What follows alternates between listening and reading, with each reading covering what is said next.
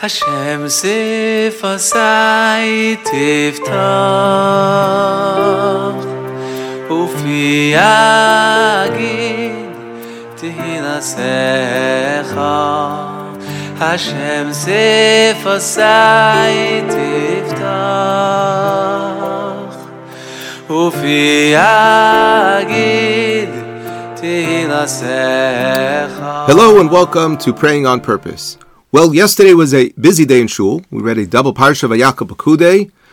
Yesterday was the last of the special Torah readings of Dalit Parshiyos with Parshas HaChodesh, which we read each and every year on or before Rosh Chodesh Nisan. Of course, we bench Rosh Chodesh Nisan, which is going to be this coming Thursday. A lot of exciting happenings in Shul, and sort of an interesting convergence of all of them, because the description that we read yesterday of HaKamas HaMishkan in Parshas Pekudei actually coincides historically with Rosh Chodesh Nisan. The Mishkan was finally erected on Rosh Chodesh Nisan in the second year in the Midbar. So a lot of interesting connections between these various aspects of yesterday's unusual day in Shul. This morning I would like to focus briefly on a very interesting pattern within the Psukim and Parshas Pekudei, a pattern that is so easy to miss, but once we notice it, it is quite glaring and quite discernible. And that is that the Torah seems to shift back and forth between two very similar words when describing the process of placing the klei mishkan, the various kelim, into their particular places. So the two words that the Torah seems to use somewhat arbitrarily are vayitein and vayasem. So for example, we find that the Torah tells us vayitein es hashulchan, that they took the shulchan and placed it where it goes, in the heichal. And then, two psukim later, it says, vayasem es ha-menorah, and the menorah was placed. So, it's a little strange because vayitein and vayasem, in this particular context, would seem to be conveying the very same idea. Another example, it says, vayitein es adonav, the special sockets that were placed into the ground, the Torah uses the word vayitein. And then it says, vayasem es karashov, the beams that were inserted in the Adonim, so there it says vayasem. So this is something that really requires an explanation. It's a little strange that the Torah should alternate so seemingly randomly between these two words, vayitein and vayasem, if they're saying the same thing, so the Torah should be more consistent in the description of what is happening. So there is a very fascinating approach which is shared by some of the classic commentaries on Chumash, particularly those who focus on these sort of anomalies, if you will, in the text to help us understand Lashon HaKodesh a little better. This particular approach is found in the Sefer Haksav HaKabbalah.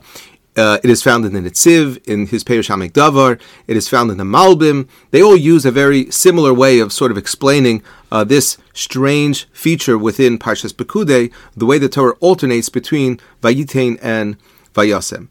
And this is basically how they explain it. They say Vayitein is when you put things down, now you're putting it down thoughtfully in a responsible manner, but not with specific precision.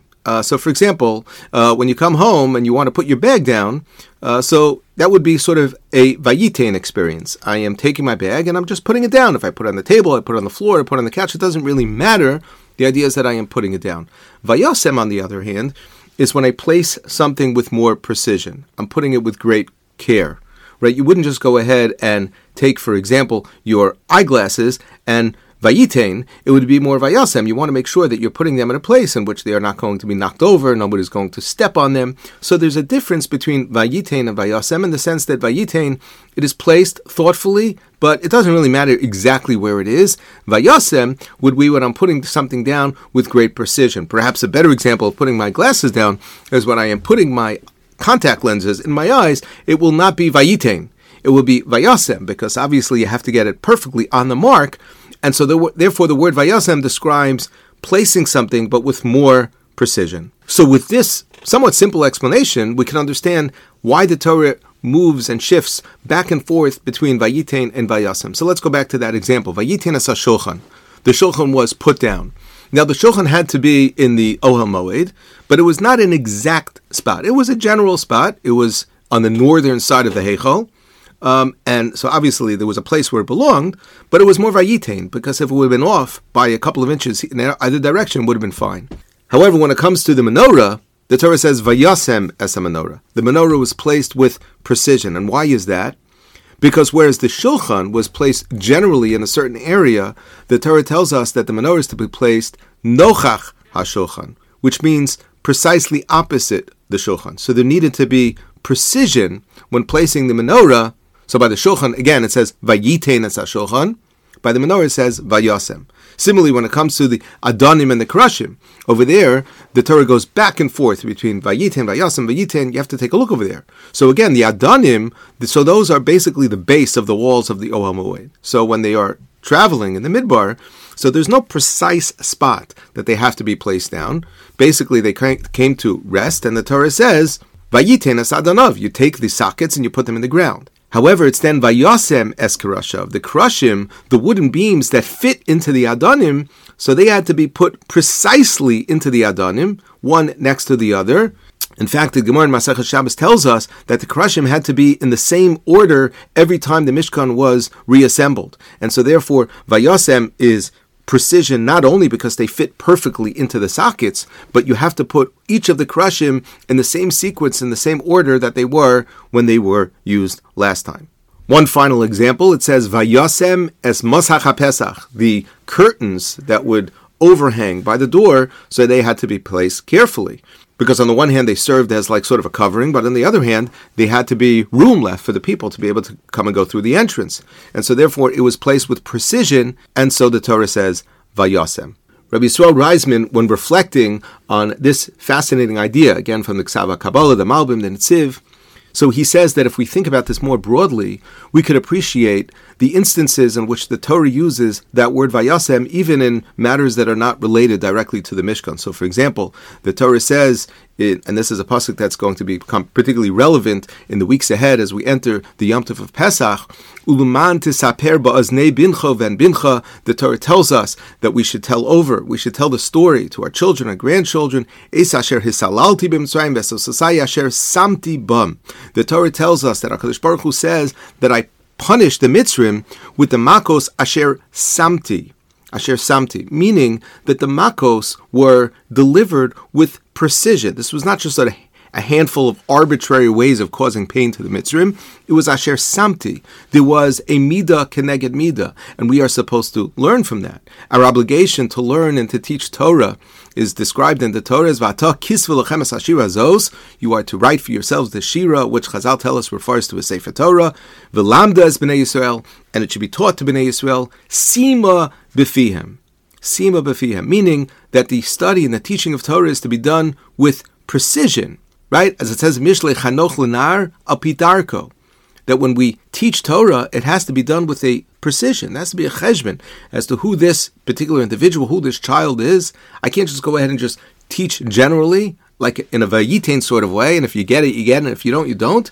It has to be done with precision, with real thought as to what's being said and to what extent can this individual really absorb what it is that I am teaching to him or her. Perhaps the most familiar pasuk of all in the context of this conversation, as we say in Kriyishma, V'samtem es devarai eile al levavchem yal nafshechem.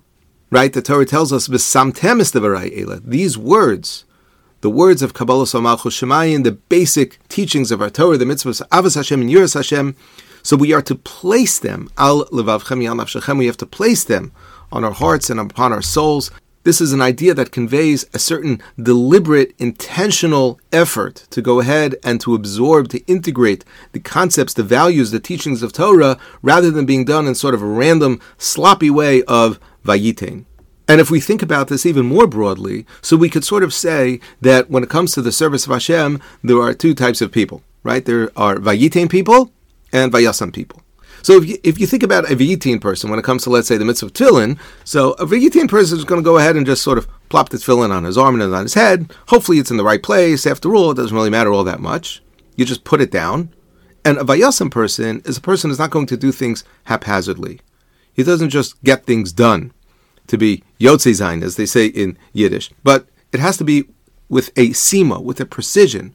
Not only a precision where it is placed, but in an attitude. And in general, there's going to be a tremendous difference between somebody who puts his mind into the things that he does, and it is done with precision. It is sort of an attitude of vayasem, as opposed to a person who does the mitzvahs of Hashem more haphazardly, again, in sort of a vayitein sort of fashion. Now, obviously, it goes without saying that when it comes to davening, we want to daven in a vayasem sort of way. We don't want to go ahead and just sort of say words, read it from the siddur, that they should just sort of come out of our mouth and we shouldn't give much thought to them. I think I may have pointed out in the past how ironic and really how sad it is that there's a term that we sometimes use when we want to describe a person who's just reading things haphazardly without really giving much thought to what it is that being said. And that word that we use for that, again, sadly and ironically, is daven. We'll sometimes say that, a person read through something very quickly, he wasn't really thinking, just davened it up. So we recognize that when it comes to davening, unfortunately, there is a tendency that can sometimes develop if we do not really hold ourselves accountable and we don't really make a conscious effort otherwise to just sort of move through the davening in a vayitein sort of way. So vayasem would mean, in this context, that a person should daven in a way in which his words are being articulated in a thoughtful, in a genuine, and a meaningful manner. But I would also suggest that tefillah can serve as a vehicle in which we could live our lives in a more vayasem sort of way.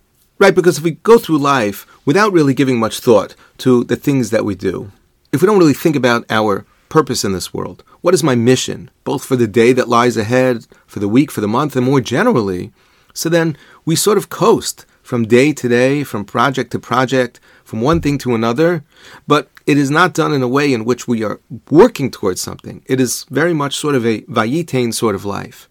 We really need to take moments in life in which we step back and we say to ourselves, what am I doing? I don't want to live my life haphazardly. I want to live a life which is being driven by precision, in which the things that I do are thoughtful. It is intentional. It is guided by a certain purpose, by a certain set of desires and goals.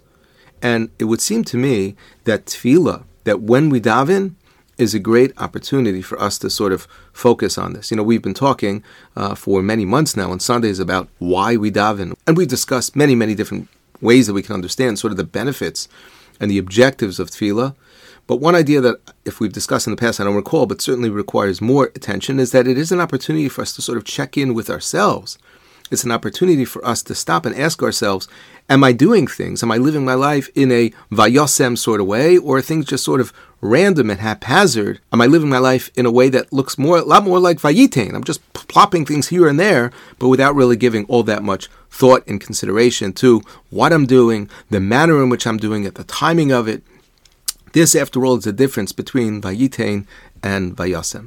So let us give thought and consideration as we take leave of Sefer Shemos. And the last thing on our mind is Parshas Pekudei. Go back, you'll open up a Chumash, and you'll see Vayitein, Vayasem, Vayitein, Vayasem, such a powerful reminder that there are two modes of existence. There are times in life in which, in fact, it is acceptable and appropriate to go ahead and just be a Vayitein sort of person. Not everything has to be so carefully thought out. There are times where it's fine to put something here or to put it there. However, when it comes to our major life decisions, when it comes to our service of Hashem and becoming the best people that we can be, so it's not going to happen through an orientation of vayitein. It's going to require a deliberate, thoughtful process, one which is reflected by the word vayasem. So let us be zoche, each and every one of us, as we daven, to slow down, to daven in a way which is a vayasem sort of way, and to check in with ourselves. So davening can become a vehicle through which we can go ahead and live our lives more thoughtfully, more intentionally, and hopefully, ultimately, achieve a greater sense of fulfillment. Thank you so much, and have a wonderful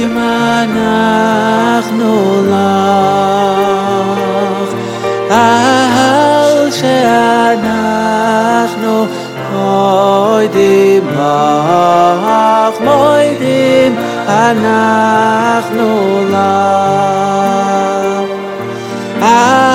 שאנחנו לא יודעים, לא וואו, אך מוידים